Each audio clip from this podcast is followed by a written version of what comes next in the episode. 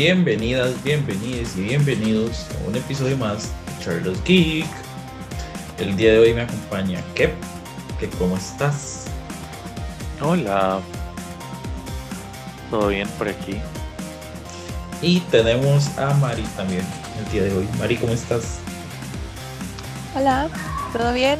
Feliz de estar de vuelta en nuestro programa.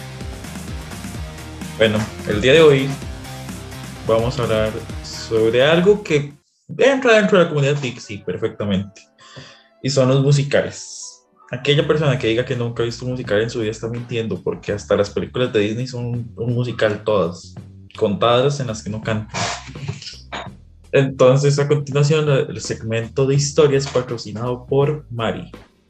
Antes de un poco de historia, creo que voy a explicar lo que es el teatro musical. Entonces, el teatro musical es como una forma eh, teatral que combina música, diálogo hablado, actuación y baile.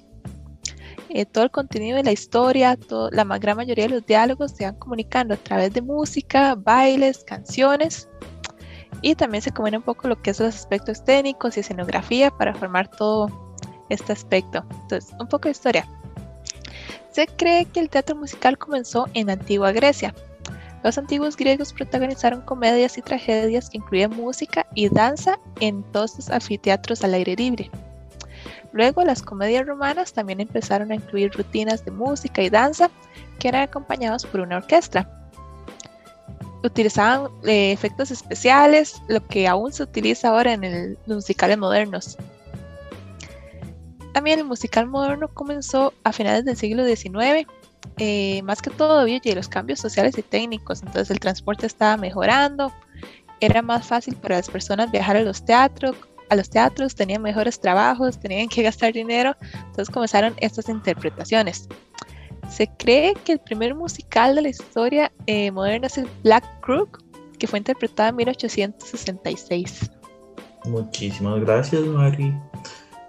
Kep, lo escuchamos hablar sobre el teatro musical.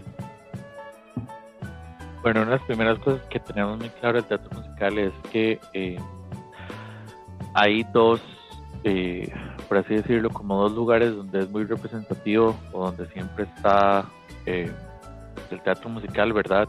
El primero es West End, que esto cuenta, eh, son alrededor de 39 teatros a lo largo del West End en Londres, Inglaterra, donde básicamente es, bueno, la gente va básicamente que a Londres exclusivamente a ver musicales en el West End. Y el segundo lugar, y es creo que el más popular de todos, definitivamente famoso, en Nueva York, que es Broadway, ¿verdad?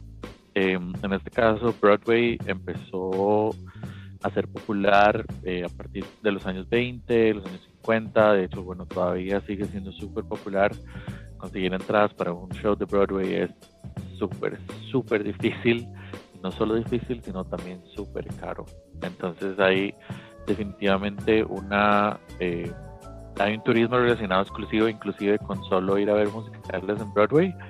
Entonces, eh, pues definitivamente hay una audiencia para todo esto, ¿verdad? Inclusive hemos visto eh, fenómenos, ¿verdad? Con respecto a algunos musicales donde la gente se vuelve loca por ir a verlos, y, pero bueno, eso vamos a hablar un poquito más adelante.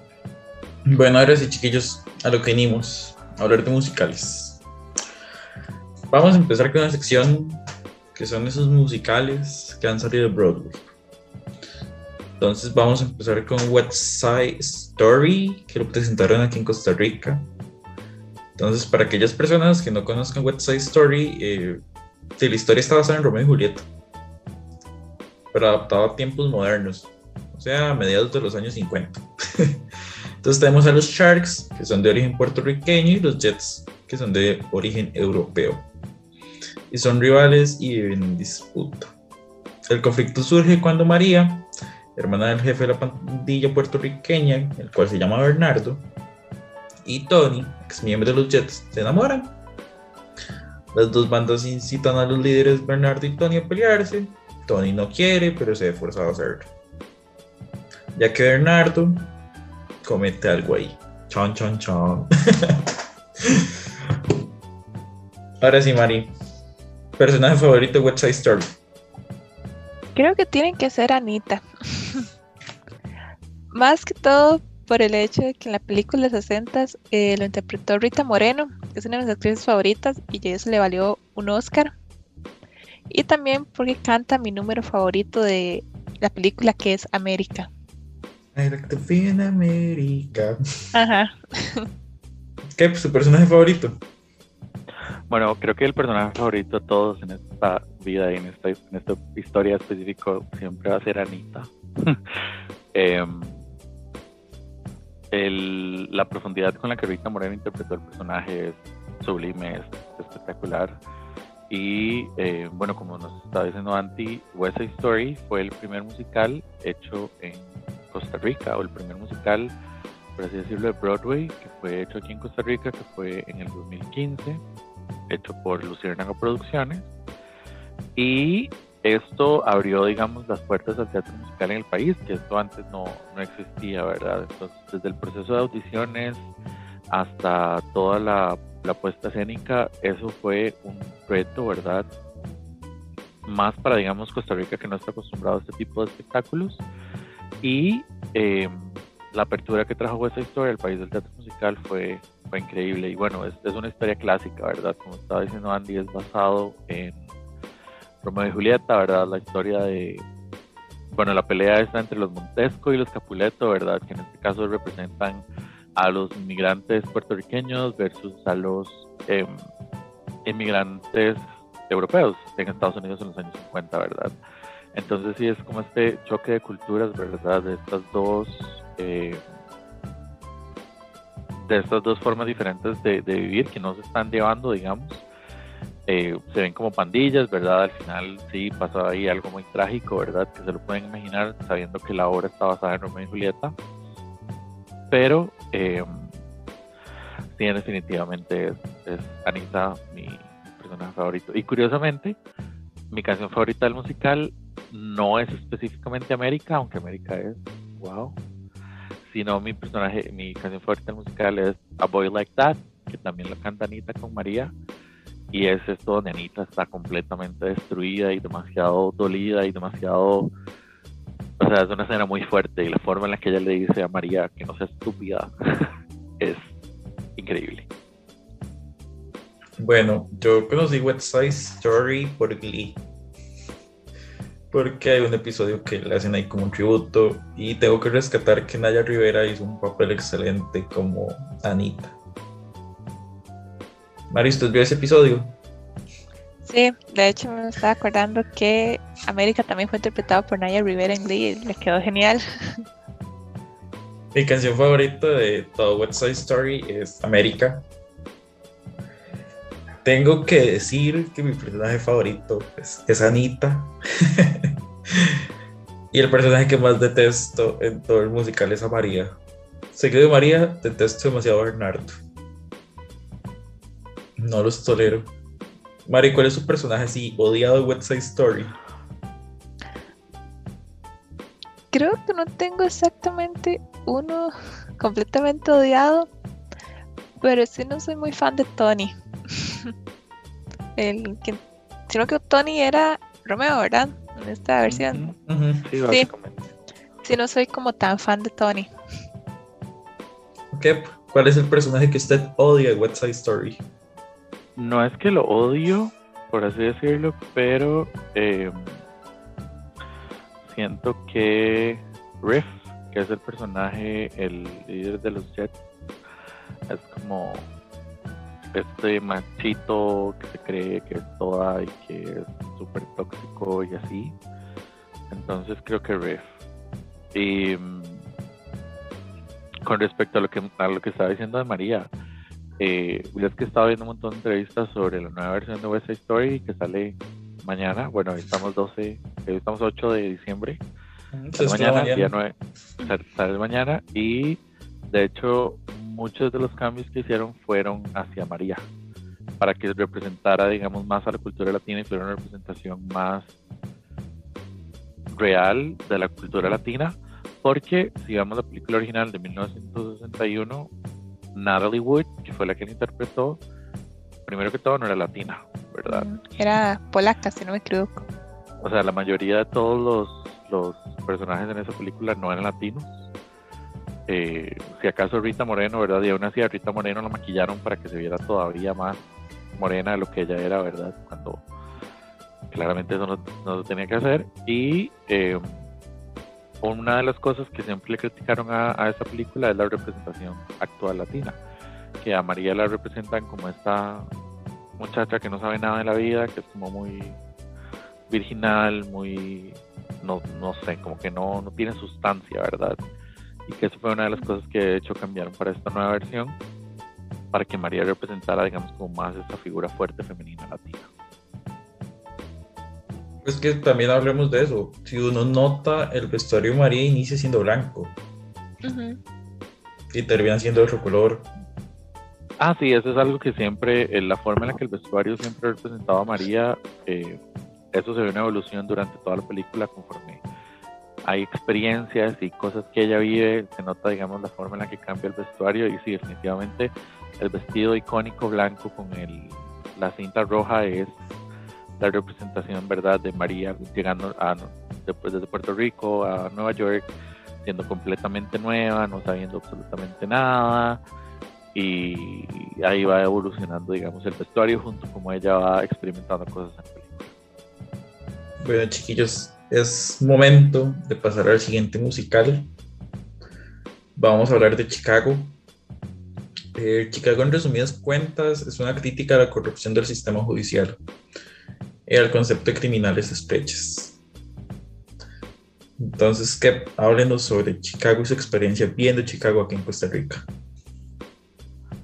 Bueno, Chicago eh, lo han hecho dos años consecutivos aquí en el país. Primera vez en el 2017 y por segunda vez en el 2018, si no me equivoco.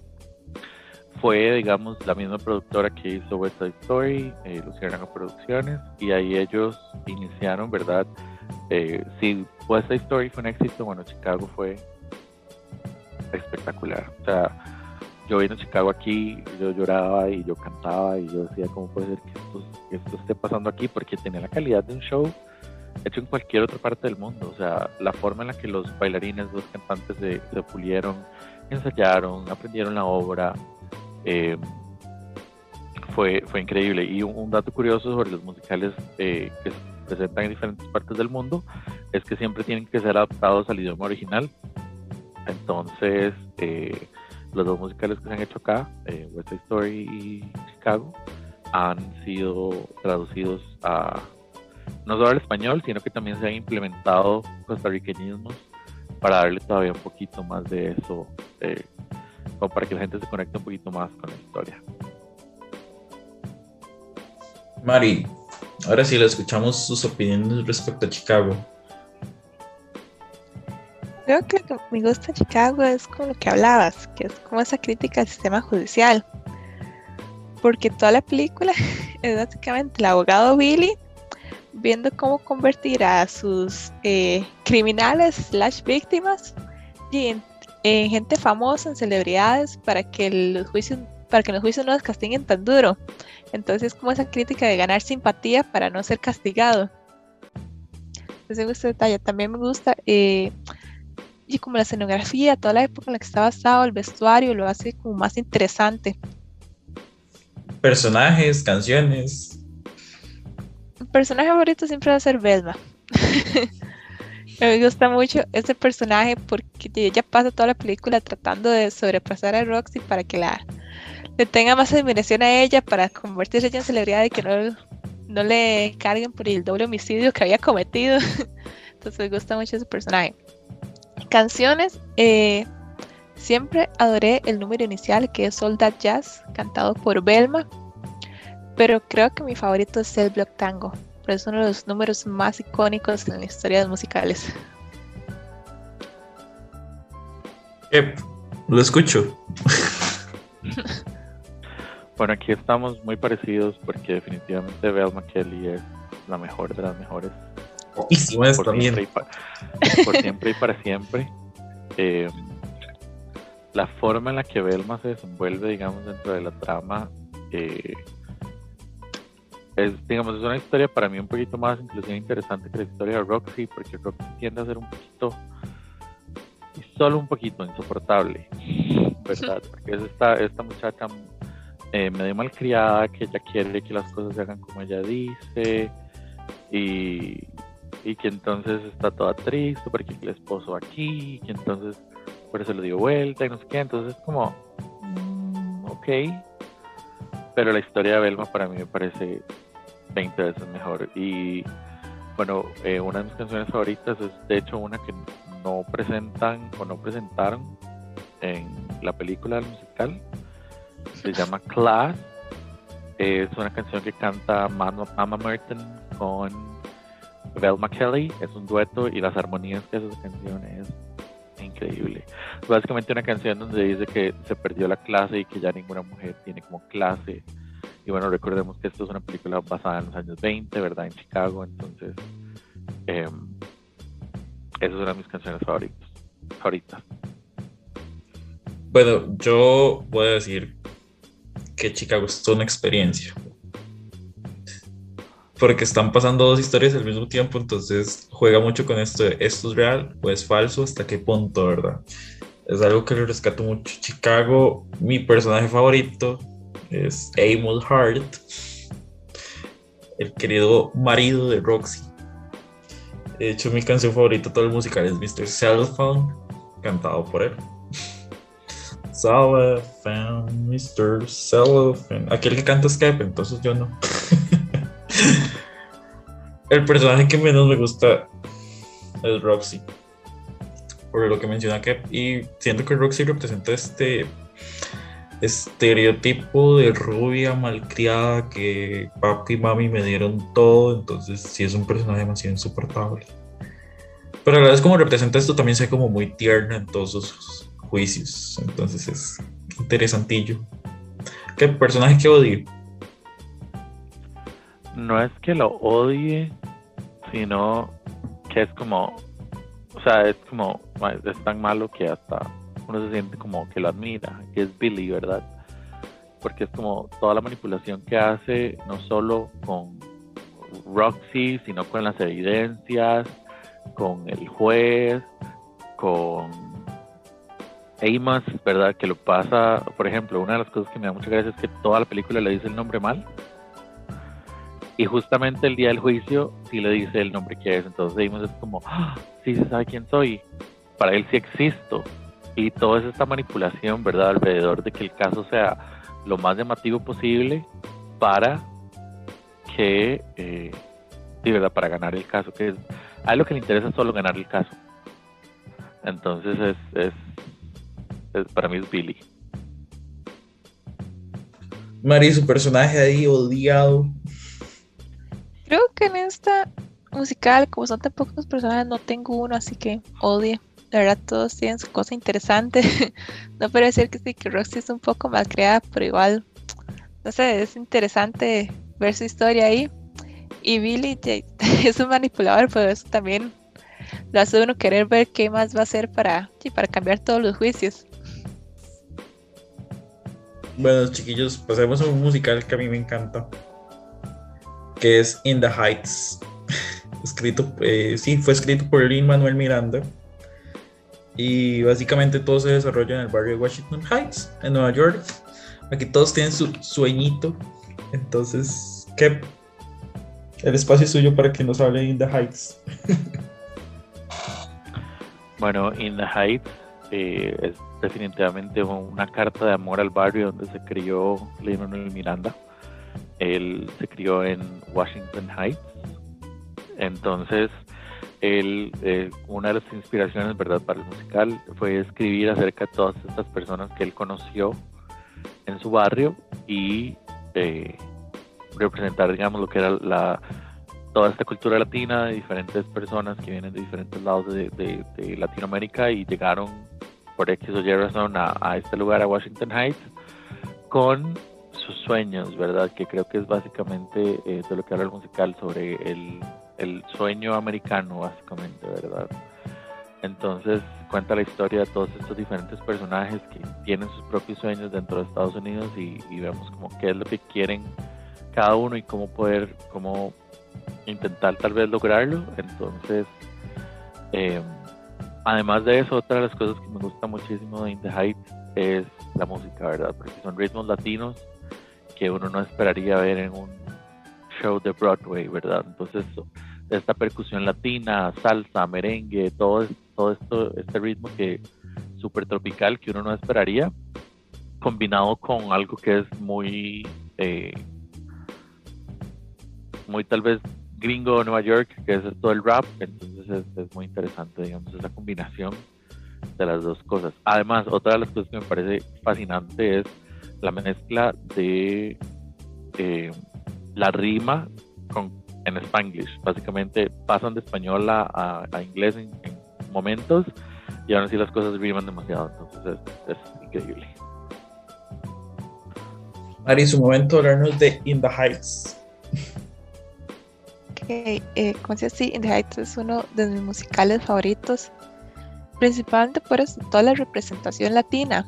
Eh, se nota demasiado de todas las influencias, como decía que todas las influencias de música latina en las canciones del musical, también en las historias, que es muy común en Nueva York y a veces en varios barrios de Los Ángeles existen estas comunidades latinas. Es interesante ver el musical cómo desarrolla y la razón por la que muchos llegaron y algunos llegaron desde chiquitos porque los papás tenían ese sueño, de, el sueño americano otros que llegaron ya por necesidad porque sentían que no iban a sobrevivir en el lugar que estaban. Entonces se retrata un poco eso de por qué hay gente que migra, hay gente que migra porque quiere un mundo, un mundo mejor, otro que migra por necesidad. Entonces es bueno ver eso en diferentes personajes. También nos habla un poco de ese sueño latino, eh, más que todo con Nina, de ese deseo de estudiar y de convertirse y tener una carrera exitosa para poder ayudar a la gente del barrio. Eso es lo que me gusta mucho. Creo que eh, mi canción favorita de todo el musical, eh, hay muchísimas que me gustan, pero mi favorita es la del Carnaval de Barrio, específicamente por las frases al final cuando empieza a cantar de alza la bandera, la bandera es la bandera mexicana, dominicana. Entonces, uno viendo esa, cuando ve la película, incluso cuando escucha la canción eh, de la grabación de Broadway, siente como ese orgullo latino, de esa gente representando a varios países y hablando de cómo esa bandera allí para ellos lo es todo, a pesar de que están en otro país, siempre van a seguir respetando su, sus ancestros latinos y su cultura latina. Entonces eso me gusta mucho.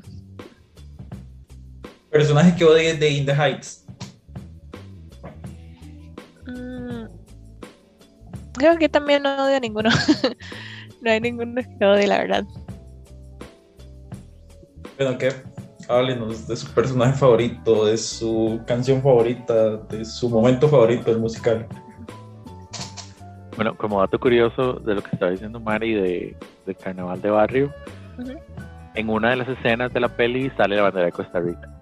Entonces, si tal vez no la mencionan en la, en la canción, sí está representado Costa Rica ahí en una banderita de las que están en, en el patio del, del barrio. Entonces, como todo bonito. No se siente representado. eh, bueno, mi canción favorita es. Eh, tengo dos. Mi canción favorita que es como por divertida y todo esto que es como muy cool. Eh, pero creo que Andy nos va a hablar un poquito de eso, entonces lo dejamos por ahí. Y ahora la canción que para mí tiene un poquito más de significado es Paciencia y Fe. Porque eh, la historia que cuenta abuela Claudia, ¿verdad? Sobre emigrar de Cuba, de que Cuba estaban muriendo de hambre, de que tenían que emigrar a Nueva York y que tenían que entonces buscar trabajo eh, limpiando casas, limpiando eh, cosas y, y, todo esto, ¿verdad? Y que al final cuando ella canta la canción es porque finalmente logró lo que quería o al menos así es en el musical originalmente, ¿verdad? Porque ella logró lo que quería y entonces ahora qué hace, ¿verdad? Entonces ella repite paciencia y fe, que es lo que le decía la mamá siempre, ¿verdad? Que tienen que tener paciencia y que tienen que tener fe para que las cosas salieran. Y bueno, hay una línea en la que ella le dice a la mamá que pasó toda su vida heredando sueños de ella, que ahora que ella hace con sus sueños, ¿verdad? Entonces, esa canción es Perfecto. Personaje que no le gusta In the Heights. No tengo ningún personaje que no me guste In the Heights. Bueno, ahora sí voy yo hablando de In the Heights. yo In the Heights un 26 de junio de este año. Lo vi en el Cinema Gali. No tenía conocimiento que estaba In the Heights. Y pues quedé encantado. Desde ese día como hasta el día de hoy, todos los días escucho el soundtrack. Mi canción favorita de todo el musical es No me diga, que es la canción que, que nos está comentando porque es como un momento chisme, así muy latino, ¿verdad? Estar en el salón de uñas, de que chismorremos, ¿verdad? ¿Qué está pasando? Eh, de hecho, fue como mi canción más sonada, creo que tuvo como 70 reproducciones. Entonces, eh, yo mucho, no me diga. Mi otra canción favorita es Brief, porque la canta Nina, y Nina es de mis personajes favoritos de In the Heights y lo que representa que es este miedo a fallar, ¿verdad? De que siempre fue como la mejor académicamente y la primera que tiene la oportunidad de irse a la universidad. Entonces es este miedo a fallar, ¿verdad? Que, ¿y qué pasa si no lo logro? Luego de ahí, y de no me diga, me gustó un montón It Will It Won't Belong Now, esa la canta Vanessa, Vanessa es de mis otros personajes favoritos. Algo que le rescató mucho en The Heights es que tiene una representación femenina muy bonita. Porque Nina puede ser como súper tranquila, pero tiene su carácter, tiene sus sueños, está determinada y se le planta al papá y le dice como, no, yo ya no quiero seguir y luego le dice como, no, sí lo voy a hacer por esto. Vanessa lucha por sus sueños, es un mujerón con aquel carácter y tan seguro de sí mismo. Me gusta mucho Snavi, personaje que no soporto. Benny es todo lo que está mal para mi gusto. Pero sí, esos son cosillas que disfruto de Heights. Creo que la escena que más me duele es cuando suena alabanza a Doña Claudia. Y una parte que me gusta un montón es Piragua. Cuando alguien Manuel sale cantando Piragua. O sea, para mí eso es un momento súper random, pero que se disfrutó un montón. ¿Qué pido decir algo? No. Ok. Mario, ¿usted algo más que aportar? Creo que iba a agregarle mi personaje favorito, pero ya explicaste los dos, que es Nina y Vanessa. Vanessa. es que Nina, que es como esta, la chica, ¿cómo se puede decir? The Golden Child, que todo el mundo espera que triunfe, pero y en la película vemos cómo eso pone un gran peso en sus hombros que ella siente que no tiene derecho a fallar y más bien toda esa aspiración que la gente tiene de ella le está afectando. Y también Vanessa, que tiene este sueño de, de salir del barrio y de construirse una carrera como diseñadora. Entonces me gustan mucho estos dos personajes. Los Navi es súper tierno. O sea, yo siempre voy a defender a los Navi. Los Navi es todo lo que está bien. Benny es todo lo que está mal. ¿Qué? Nothing Nada más que aportar, si no pasamos a la siguiente categoría. No, que vayan a ver In the Heights, nada más. Está en HBO. Está en HBO Max. Gente, hay mucha gente que quiere hacer In the Heights en Costa Rica, entonces, quién sabe, puede ser que se haga In the Heights Ampliaremos. Tan, tan, ampliaremos. Pido audición de bailarín número 50 porque no sé cantar. bueno, chiquillos, ahora sí pasemos a películas musicales. Uno pensaría directamente como en todo lo que Disney produce, pero nos vamos a ir por otro lado. Vamos a empezar con The Rocky Horror Picture Show.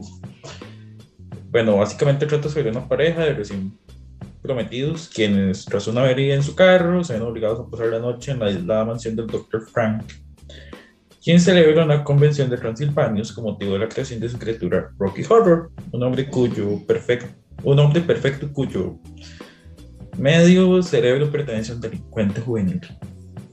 Que pues usted que ha sido parte de Rocky aquí en Costa Rica. Háblenos de sus experiencias, qué representa el Rocky para usted, personajes favoritos, su canción favorita, su momento favorito, toda la película.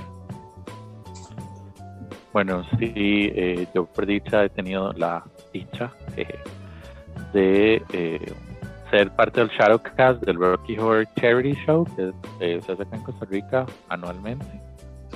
Bueno, todo el dinero que se recolecta acá se dona siempre a beneficencia, ¿verdad? Siempre se tienen diferentes lugares con los que se colabora y bueno, los últimos dos años no se ha podido hacer porque, ¿verdad? obvias razones. No nos podemos ir a meter todos a un cine a bailar y a cantar, pero eh, sí, el, el, el, Rocky Horror eh, es, es, increíble, verdad. Es, es una película que se convirtió en una película de culto mucho tiempo después de su salida original, ¿verdad? Que creo que es lo que tiende a pasar con las películas de culto, ¿verdad? Que salen y la crítica es como, no sé qué hacer con esto, no sabemos qué, qué cómo procesarlo, ¿verdad? Más que es una película que trata mucho sobre la diversidad y trata también eh, sobre aspectos que tal vez la gente no, no, no va a considerar apropiados, ¿verdad? Pero eh, definitivamente luego la película encuentra su, su audiencia, ¿verdad? Y el mundo se vuelve loco por ella. Entonces, eh, el Rocky Horror Picture Show es definitivamente de mis musicales favoritos. Es increíble estar en escena y que todo el mundo se sepa eh, las canciones, mundo se sepa los diálogos, se sepa los callbacks, se sepa todo esto. Entonces, me hace mucha falta. Esperemos que pueda volver pronto y eh, mi canción favorita del musical es acerca del final, es es parte del floor show que se llama Roasting My World, que es básicamente como yo todo lo pongo sobre un espejo, sobre un vidrio, ¿verdad? Que es rosado, mi vida es perfecta con eso. Entonces, eh, esa es mi canción favorita de música. Y mi persona favorita es obviamente el doctor Frankenfurter. Mari, su turno. ¿Sabe qué personaje que odia el Rocky? Tiene que tener uno creo que todos odiamos a, a Janet. bueno, creo que es Brad. Brad es más insoportable que Janet. Bueno, no sé.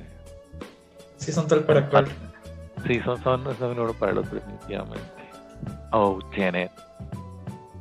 Yes, Brad. Ahora sí, Mari, háblenos sobre su experiencia con Rocky interesante, pero yo la primera vez que vi The Rocky Horror Show no sabía exactamente de qué se trataba. La dieron, o sea, estaba viendo tele y la anunciaron TCM, este canal de películas viejas. Y yo, vamos a ver, me gustan los musicales. Y la verdad me gustó mucho. La primera vez que. Y siento que algo interesante de esta película es cuando se la ve por primera vez, o la ama o la odia. No hay como un intermedio entre esas. Por eso la mayoría de la gente la adora y sí me gusta mucho como, como decía, y siento que tal vez el que no tuviera éxito en los 70 es que estaba un poco adelantada de su época, porque como vemos en la película, hay como mucha libertad de expresión, eh, mucha diversidad de los personajes, hasta el personaje principal, que es el doctor Frankenfurter, siempre me olvida cómo pronunciar el nombre, y es un travesti. Entonces, para los años 70 eso era completamente controversial. Y tal vez por eso también que se hizo de culto ahora, porque Ahora sí se aprecia más todos esos detalles. Si hablamos de escenas favoritas, tengo dos canciones favoritas. Eh, una es porque es súper divertida, es la canción que canta Eddie, la de Hot Paturi, Bless My Soul. Esa escena es una de mis favoritas de la película, me encanta cuando va por la moto alrededor del laboratorio. Y la otra canción que me encanta es la de I'm Going Home por el Dr. Frankenfurter, creo que es como una de las canciones más emocionales de la película, entonces llega un poco cuando uno la escucha después de ver todo esto. Y creo que en este caso sí, tampoco tengo personajes que odie. A pesar de que no me agradan tanto Janet y Brad, igual me gusta mucho todos los demás. Mari, le falta odio a su vida. Necesitamos ese odio. Gracias un personaje tiene que ser demasiado malo para que lo odie. En este caso no, no encuentro ninguno que no me guste. Bueno, yo apoyo lo que usted dice. Usted o ama el Rocky o lo odia. De buenas a mm. primeras. Lo único es complicado explicar qué es Rocky. qué es The Rocky Horror Picture Show. A la fecha yo no lo sé explicar en palabras sencillas. Sí, creo que la manera de explicarlo es eh, una pareja se pierde en el bosque, sí, y llegan a un castillo de un doctor travesti que hace experimentos. Es como. Y ni siquiera tiene sentido esa explicación, pero dice, ok, ¿qué pasa? Pero después de eso uno no sabe qué decir, qué más va a pasar. Mis personajes favoritos. La película. Sí, mis personajes favoritos son Riff Raff y Magenta. Los adoro un montón. En Glee también hicieron The Rocky Horror Picture Show. Muy bueno, por cierto. Es como el, Me gusta la versión de John Stamos de Hot Paturi. es como el cuarto, quinto episodio de la segunda temporada. Mi canción favorita. The Time Warp. Para mí es, esa canción es toda. Porque luego sigue Sweet Transvestite. Ya nos introduce el Dr. Frank, entonces sí le disfruto mucho. Dame Janet me gusta porque pues de. Janet. Janet. Y sí, no sé, para mí Rocky es algo muy volado. Personaje que odio a Janet y a Brad porque son insoportables como ellos solos. Espero el próximo año poder ir a ver The Rocky aquí en Costa Rica. Que nos estará invitando, ¿verdad? Que Es una salida pendiente. De fijo, yo les invito al Rocky. él nos estará dando toda la información. bueno, chiquillos, pasemos a otra película. Que es The Little Shop of Horrors. Y aquí los dejo yo que ustedes hablen, porque yo les soy sincero, yo esta película no la he visto. Solo sé que trata de un dependiente de floristería y que descubre una planta ahí misteriosa y es todo lo que sé. Entonces, Mari, le doy todo el espacio para que nos hable este musical. Esta película es un must si le gustan los musicales y si le gustó The Rocky Horror, porque sigue un poco de esa línea. Como decías, eh, es un poco difícil de explicar, pero sí la trama es básicamente este florista que encuentra una planta alienígena que es eh, caníbal, solo se alimenta de sangre y de personas. Entonces, bastante extraño el musical, yo no sé cómo hicieron un musical de esto, pero funciona. la trama es súper interesante. Eh, creo, creo que me gusta este musical, un poco la temática es que se habla como del querer una vida mejor, porque al inicio estamos en un, eh, es como un barrio súper chiquitito y que la floristería casi no tiene clientes, entonces en esa necesidad de buscar cómo vender, cómo ganar fama, es donde el vendedor, que Seymour, Seymour Herburn se llama el vendedor, él encuentra y la planta, y a pesar de que se da cuenta que es una planta mala porque solo sobrevive a base de sangre, él la sigue aprovechando y sigue creando fama para, como para poder salir de ese barrio y tener una vida mejor. Entonces creo que estoy hablando un poco, un poco esa temática de que a veces uno y hace lo que sea para mejorar en la vida y no se da cuenta de las consecuencias de sus actos. Mi número favorito, tengo muchas canciones favoritas de este musical, pues es muy muy bueno, pero creo que mi número favorito eh, se llama Skid Row, que canta casi que todo el elenco de la película y hablan sobre eso, que están deprimidos de estar en este barrio. Y la música es muy buena. Y mi otra canción favorita es Totally Seymour.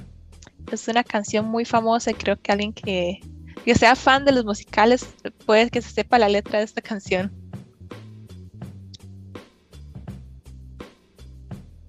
Y déjeme adivinar, no tiene un personaje que odia, ¿verdad? Sí, en esta sí hay una, pero es ese personaje es básicamente eh, diseñado para odiar lo que es el dentista eh, Orin Escribelo. Es, pero ya es el villano, es como un dentista súper sádico y todo, entonces sí, sí no me gusta, a pesar de que sea una canción muy buena musical. Pero sí me gusta. Y creo que mi personaje favorito, que lo crea, es la planta, que se llama Audrey Doss. Es un personaje genial y tiene, un, tiene números musicales muy buenos. Y tiene Funko también. Tiene un Funko Pop por ahí. Sí, yo lo vi, yo lo quiero. Ahora sí que su momento para hablarnos de este musical. Ok, sí, definitivamente Little Shop of Horrors va mucho de la mano con The Rocky Horror Picture Show. Son como son como películas de culto hermanitas, o como que van mucho de la mano, tienen, no sé, una vibra muy interesante entre las dos. Eh, y sí, inicia con esto, ¿verdad? Que son estas personas que viven en, el Skid Row, que es una calle toda marginal y que están hartos de vivir en el Skid Row y que quieren irse a vivir a otro lugar. Y bueno, pasa que descubren a Audrey, ¿verdad? Y que entonces Seymour tiene que hacer todo lo posible para que la planta sobreviva, ¿verdad? Eh, como dice Mari, sí, en este caso sí tenemos un villano específico que es el dentista. Y creo que si todos deberíamos ir al dentista más después de ver eh, Little Shop of Horrors. Y eh, bueno, mi canción favorita es Suddenly Seymour también. Entonces, Seymour le está cantando, ¿verdad? A, esta muchacha y que le dice como, hey, yo soy su amigo, yo estoy aquí para usted. Entonces ella también nos cuenta un poco de su historia, de su historia trágica, ¿verdad? Que el papá la trataba como le daba la gana y que los novios también hacían como le daba la gana, pero que ella ve que Seymour es como diferente y todo esto. Entonces, eh, Seymour es, es demasiado buena. Además, creo que hace como uno o dos años, en uno de estos Carpool Karaoke de James Corden, eh, Ariana Grande la cantó con Seth MacFarlane. Es increíble. Si no lo han visto, vayan a buscarlo en YouTube. Pausen el podcast, vayan y busquen Suddenly Seymour de Ariana Grande y Seth MacFarlane y después regresan. Y me lo van a agradecer. Creo que un detalle extra de esta película es interesante mencionar que tiene dos finales. Primero tuvo el final original, que era un final súper trágico y cuando lo mostraron en el cine a la gente no le gustó.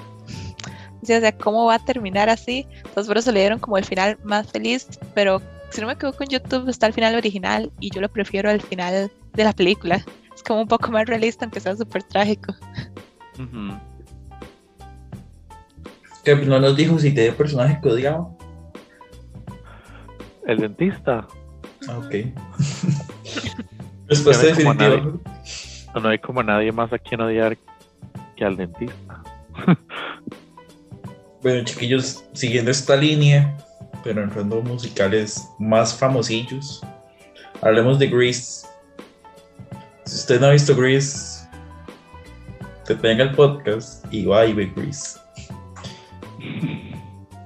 Bueno, este, la historia es básicamente entre Danny y Sandy se conocen en verano, se enamoran, somos todos felices. Y luego llega Sandy, se matricula en el mismo colegio, instituto. Que Dani no se esperaba encontrarse ahí y nos damos cuenta quién es Dani Zuko y quién es Sandy, ¿verdad? Eh, si uno analiza Grace actualmente tiene un muy mal mensaje. Pero en su momento fue muy bueno. Si usted lo analiza sanitamente, todo bien. Mari, personaje favorito de Grease, canción, momento de la película. Háblenos. Creo que tiene razón cosa de analizar, porque si uno se fuera a pensar ahora, y el mensaje de la película es: cambia quién eres para que el muchacho que te gusta te note. Entonces, tiene un mensaje muy malo, pero a pesar de eso, sigue siendo uno de mis musicales favoritos, más que todo por la música y porque fue el inicio de mi amor en los musicales estaba contando que cuando estaba chiquitita fue una de las primeras películas que vi y me encantó. Es difícil escoger una canción favorita de Gris porque todo el soundtrack me encanta. Pero si tuviera así que a la fuerza, escogería eh, You're the One That I Want. Más que todo porque me encanta la coreografía en el carnaval con Danny y con Sandy. Y en este caso tampoco tengo personajes que odie, la verdad todos me gustan. Y sí tengo personaje favorito que es Rizzo. Y la canción de Rizzo, la de... Ay, se me olvidó el nombre. There are worse things that I could do. There are worse things that I could do. Esa es también una de mis canciones favoritas de la película. Yo solo sé que Grease 2 nunca pasó, eso no existió, eso no existe. Hay por mencionar, ¿verdad? Nada más. ¿Qué? Es su momento. ¿Está a favor o está en contra de con Mari? Yo creo que Chris siempre ha sido como, o siempre se ha visto como la el primer acercamiento al, al mundo musical de muchas personas, ¿verdad? La película fue extremadamente, cuando digo extremadamente, es extremadamente famosa, ¿verdad? Eh, las interpretaciones de John Travolta y Olivia Newton-John son así icónicas, aunque sí, el mensaje de la película, no, ¿verdad? No cambiemos quienes seamos por X persona, no importa lo guapo que esté o lo bonito que cante. Em, pero el, el, fenómeno, digamos, alrededor de Grease se ha durado por años y creo que no, que es una película como que vive como su propio tiempo, porque digamos, se siguen haciendo propuestas de Grease. Creo que la mayoría, el 80% de los colegios en algún momento de su vida han hecho una presentación de Grease. Eh, inclusive hace poco acabó un taller de, de Grease. Entonces es como eso que la película es timeless y siempre, digamos, se, vuelve a, visitar y se vuelve a visitar y se vuelve a visitar a pesar de lo problemático que sea el, mensaje, ¿verdad? Pero, eh, bueno, en este caso mi, mi canción favorita sería Hopelessly Devoted to You.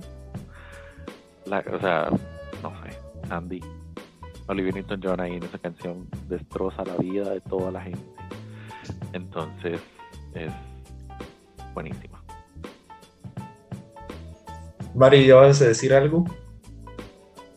No, que sí, tiene razón con la, la canción. Creo que esa donde Sandy canta sobre Dani y la canción que se llama Sandy de Dani es como la muestra de lo mucho que ellos se querían, pero igual de no, no lograban como estar juntos sin problemas.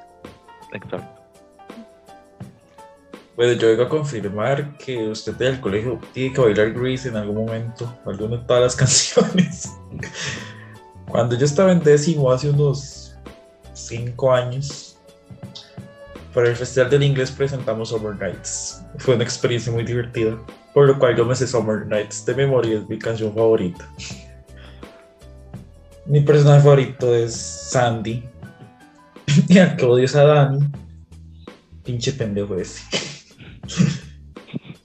o sea, se dejó manipular por los amigos, él era dulce, no se puede así. Y de hecho Summer resulta como muy vacilona porque, ¿verdad? Sandy presenta toda esta parte romántica y linda y lo que sí pasó y el otro está exagerando todo lo que sucedió e inventando varias de que nada que ver. Pero sí, Reese es interesante. Incluso en el live escuchar a Vanessa Hutchins como Rizzo fue un wow. Porque uno tiene a Vanessa Hutchins solo como Gabriela Montesi que cae mal, pero como Rizzo le cae muy bien.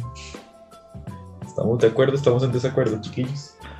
Esa presentación de Vanessa Hutchins como Rizzo fue espectacular. O sea, y considerando que el papá se le murió el día anterior y ella aún así salió de escena y cantó la canción como la cantó y presentó el show como lo presentó. O sea, aplausos para Vanessa Hutchins por esa interpretación de Rizzo. Fue increíble.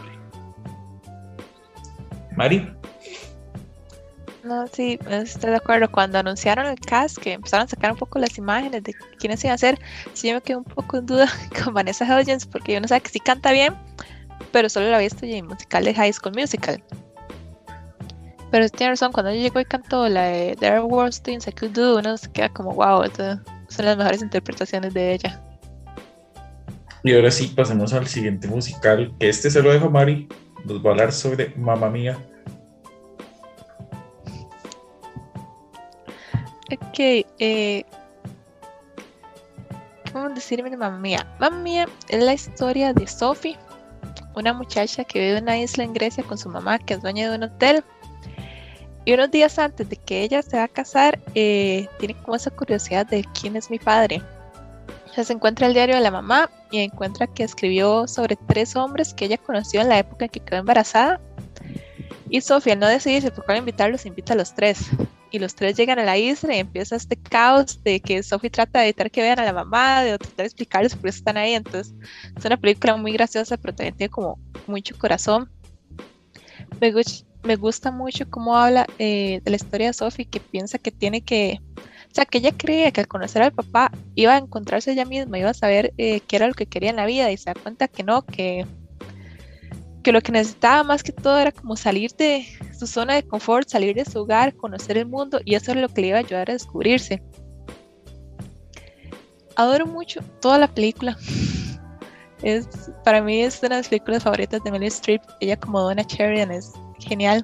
Entonces es difícil escoger eh, una canción favorita, entonces voy a escoger una secuencia de canciones que comienza desde que canta Sophie Sky, Lay All Your Love For Me, pasan a Give Me Give Me la despedida de solteras, luego Super Trooper de Donna y the Dynamos y finaliza como con Boulevou. Entonces, esa secuencia, esa escena creo que dura como 20 minutos, para mí es como lo mejor de la película. Y personajes favoritos tiene que ser Donna. Es uno de mis personajes favoritos de musicales.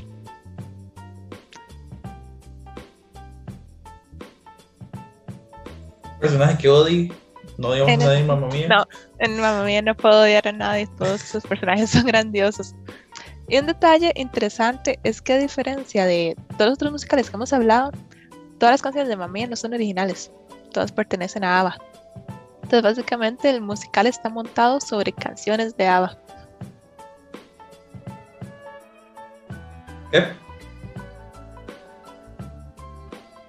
Bueno, Mamma Mía fue definitivamente un fenómeno musical. Eh, desde el soundtrack, ¿verdad? Que es, bueno, ABBA en los 70 fue una de las más grandes bandas que habían, ¿verdad? Entonces, que utilizaran las canciones de ellos para hacer esta historia, ¿verdad? Crear musical y luego el musical crear la película, ¿verdad? Entonces, ha sido como wow, ¿verdad? Eh, el ingenio, digamos, de crear un jukebox musical, así son como se llaman este tipo de géneros de musicales que se hacen con canciones que ya existen, se llaman jukebox musical. Entonces es, es esto que uno ve como wow, ¿verdad? Porque eh, ¿cómo no se me ocurrió a mí, verdad? Entonces, el, el, la música, ¿verdad? De la película es increíble, aunque, y es un gran aunque, el, los hombres que escogieron para la película, ninguno canta. Ninguno, absolutamente ninguno. O sea, no cantan. Que de hecho para la segunda película tuvieron que igual encontrar cantores, eh, eh, perdón, actores que no cantaran, porque no podían poner actores que cantaran al, al, principio y que después para la segunda sea como ahora ya no cantan verdad. Pero eh, sí definitivamente es, es, icónica. Y creo que como dice Mari no hay ninguna no hay ninguna persona a la que no pueda odiar de en mamá mía o sea no no existe. No hay. Canción favorita ahí, o el número musical. ¿Qué? Um, ¿Cuál canción favorita mía? La mía es Dancing Queen. Tanto la 1 como la 2. En la 2 es genial. A mí me gusta Creo que me muchísimo gusta- la 2. Creo que me gusta Layer All, All Your Love in Me y The Winner Takes It All. Esa también le iba a decir. Creo que era mi favorita y interesante que es como uno de los pocos musicales que tuvo una secuela, a pesar de que la hicieron 10 años después. Chiquitita también me gusta. Bueno, chiquillos, es momento de mencionar un par de musicales relacionados al mundo geek, ¿verdad? Bueno, primero recordar que las series de DC tienen varios ahí capitulillos con números musicales. Hay uno muy interesante por ahí. Luego, Kevin nos va a mencionar un poquito sobre el musical de Spider-Man. Bueno, el musical de Spider-Man fue un musical que estuvo en Broadway eh, por varios años, si no me equivoco. Sin embargo, fue un fracaso. Eh, no tanto a nivel musical y a nivel de la historia, aunque sí habían varios fallos, ¿verdad? Sino con respecto a los riesgos que corrían los actores estando en el musical. Eh, varios de los extras, varios de los actores sufrieron, digamos, eh, ¿cómo se dice esto? Sufrieron accidentes en, en presentando la obra, ¿verdad? Que eso conllevó a un montón de eh, problemas económicos para la obra, ¿verdad? Porque tenían que vender los musicales y el actor no podía, entonces eh, también los, las aseguradoras estaban como en súper riesgo con respecto al- a lo del musical. Entonces al final terminó fracasando, no solo digamos porque todo el mundo decía como, ¿por qué si hay tantos eh, errores y hay tantos accidentes, siguen poniendo el musical y exponiendo a los actores, ¿verdad? Entonces, eh, es muy curioso, ¿verdad? Pensar en un musical de Spider-Man ahora, justo que cuando salió la serie de Hawkeye, ¿verdad? Tienen, eh, tienen la representación de Rogers, el musical, ¿verdad? El, musical hecho por el Capitán América, que bueno, en la serie de Hawkeye es súper cheesy, ¿verdad? Súper basado como en estereotipo de musical, ¿verdad? Que de hecho los vestuarios estaban de terror, pero es básicamente una broma, ¿verdad? Era, era como una broma a, a, lo mismo de que ahora todo es un musical y que viene también inclusive un poco de Hamilton, de que la historia de Hamilton, pues ahora hagamos un musical, o que la historia de esta persona, hagamos un musical con esto, ¿verdad? Entonces, que hicieron el proyecto musical de Steve Rogers, ¿verdad? Pero es, es curioso, ¿verdad? Como eso de que si existe un musical de un personaje al menos de, de Marvel Comics, pero que fue cero exitoso, ¿verdad? Otra peliculilla por ahí que tiene musical es Back to the Future, que Mari antes me estaba comentando algo ahí, Mari. Sí, eh, no he podido ver este musical de Back to the Future porque, bueno, cuando hay musicales que, que solo se proyectan en Broadway, uno lo que hace es como buscar bootlegs, que son grabaciones de las personas que van, y de Back to the Future no logran encontrar una que valga la pena ver pero según he leído, el mismo director y creador de Back to the Future comentó que era una grandiosa experiencia ir a verlo si no era fanático de la trilogía, que era como el perfecto acompañante para los películas, entonces ahí aún estoy buscando dónde verlo. pero bueno. tal sí que existe este. Si alguno sabe de un slime tutorial de Back to the Future, se los agradecemos. sí. pasen el link. Pero chiquillos, momento de recomendar un musical y uno que no recomiende. Vamos a jugar a recomendamos uno y uno no lo recomendamos. Inicio yo. Recomiendo Rent. Vean Rent, se van a hacer un favor en la vida.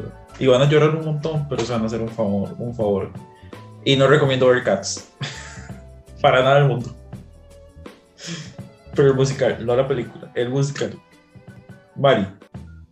Uno que recomiende y uno que no recomiende de recomendar, ay, tengo varios, pero vamos a decir, primero que se me viene a la mente es ver eh, el musical de Anastasia. Está basado en la película de 1997, creo que es, que fue una película muy famosa.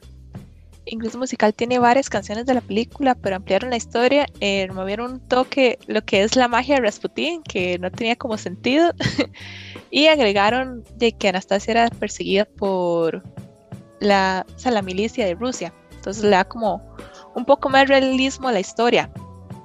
Lo que recomiendo este musical es que las canciones son grandiosas. Y escuchar esas canciones con las voces del cast original es genial. Tiene música muy, muy buena.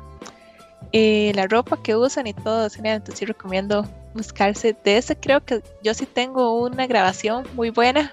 Nada me preguntan y la paso. y no recomiendo. Déjame ver. Mm, creo que no se me ocurre ninguno que no recomiende, pero en realidad no recomendaría la película de Cats. Porque no, no la encontré muy buena y siento que la música de Cats es grandiosa y la película no le hizo como, eh, ¿cómo se dice? No le hizo justicia a esa historia y a ese tipo de canciones.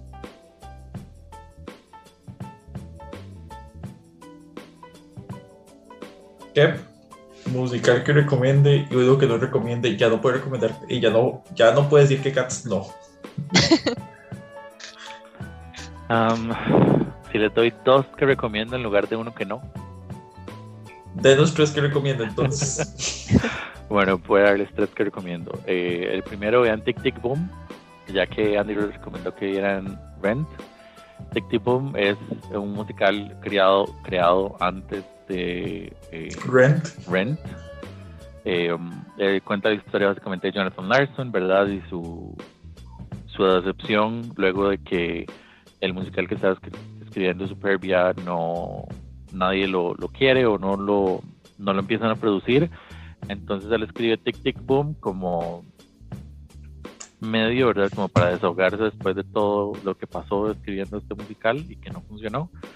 Entonces él lo escribe como un one man show y de hecho, eh, bueno, para la película esta que hicieron eh, está Andrew Garfield, que mucha gente no sabía que cantaba y la verdad es que canta genial. Y bueno, fue dirigida por Lin Manuel Miranda, entonces espectacular. O sea, el, el approach que tuvo Lin Manuel Miranda con respecto a la obra original se nota que él entendía lo que Jonathan Larson quería hacer y eh, bueno, increíble. Mi segundo musical recomendado, Sweeney Todd, es uno de mis musicales favoritos de Stephen Sondheim, que es Canta en Paz, que murió hace poquito. Y em, bueno, la interpretación de Johnny Depp como Sweeney Todd es majestuosa. Es súper, súper, súper buena. Y mi tercer musical recomendado para el día de hoy va a ser Los Miserables, que creo que es como uno de los musicales también súper conocidos que todo el mundo escucha hablar y que todo el mundo, eh, por lo menos, ha escuchado al menos una canción. Si ustedes vieron a Susan Boyle cantar I Dream the Dream, les aseguro que han escuchado eh, algo de Los Miserables. Entonces, eh, esos son mis tres musicales que recomiendo. ¿Cómo se nos olvidó Sweeney Todd? Ese? También es uno de mis favoritos y está un poco en la línea de, de Chapel Horrors y Rocky Horror porque va como esa línea sangrienta y... Pero sí. Bueno, chiquillos, muchas gracias por este conversatorio acerca del mundo musical, ¿verdad? Creo que vamos para una segunda parte también. Se presta mucho Sí. para. María, ¿quién le manda saludos? Eh, todos los que nos escuchan, a Pris, que no se nos unió hoy, pero esperamos que nos escuche este episodio. ¿Qué? ¿A quién le mandamos saludos? Bueno, un saludo para mí, que me voy a escuchar de vuelta cuando esté editando el episodio. Hola. y no, un saludo para todos los que nos escuchan y ya. Bueno, yo le mando un saludo a Alejo, a Pri y a todas las personas que nos escuchan, que han sido invitados, invitadas, que han estado por estos lados. Les agradezco a ustedes dos. Recordarles que estamos en Instagram y Facebook como Charles Geek y que nos pueden escuchar en Spotify, Google Podcast, Radio Public y Pocket Cast. Ah, también, también agradezco mucho a la gente que, que me estuvo mandando ahí capturitas de que fuimos el podcast más escuchado de ellos. En serio, gracias por el apoyo. Bueno, chiquillos, los escucho, los veo por ahí de la próxima semana que venimos con un tema interesante. No daré detalles.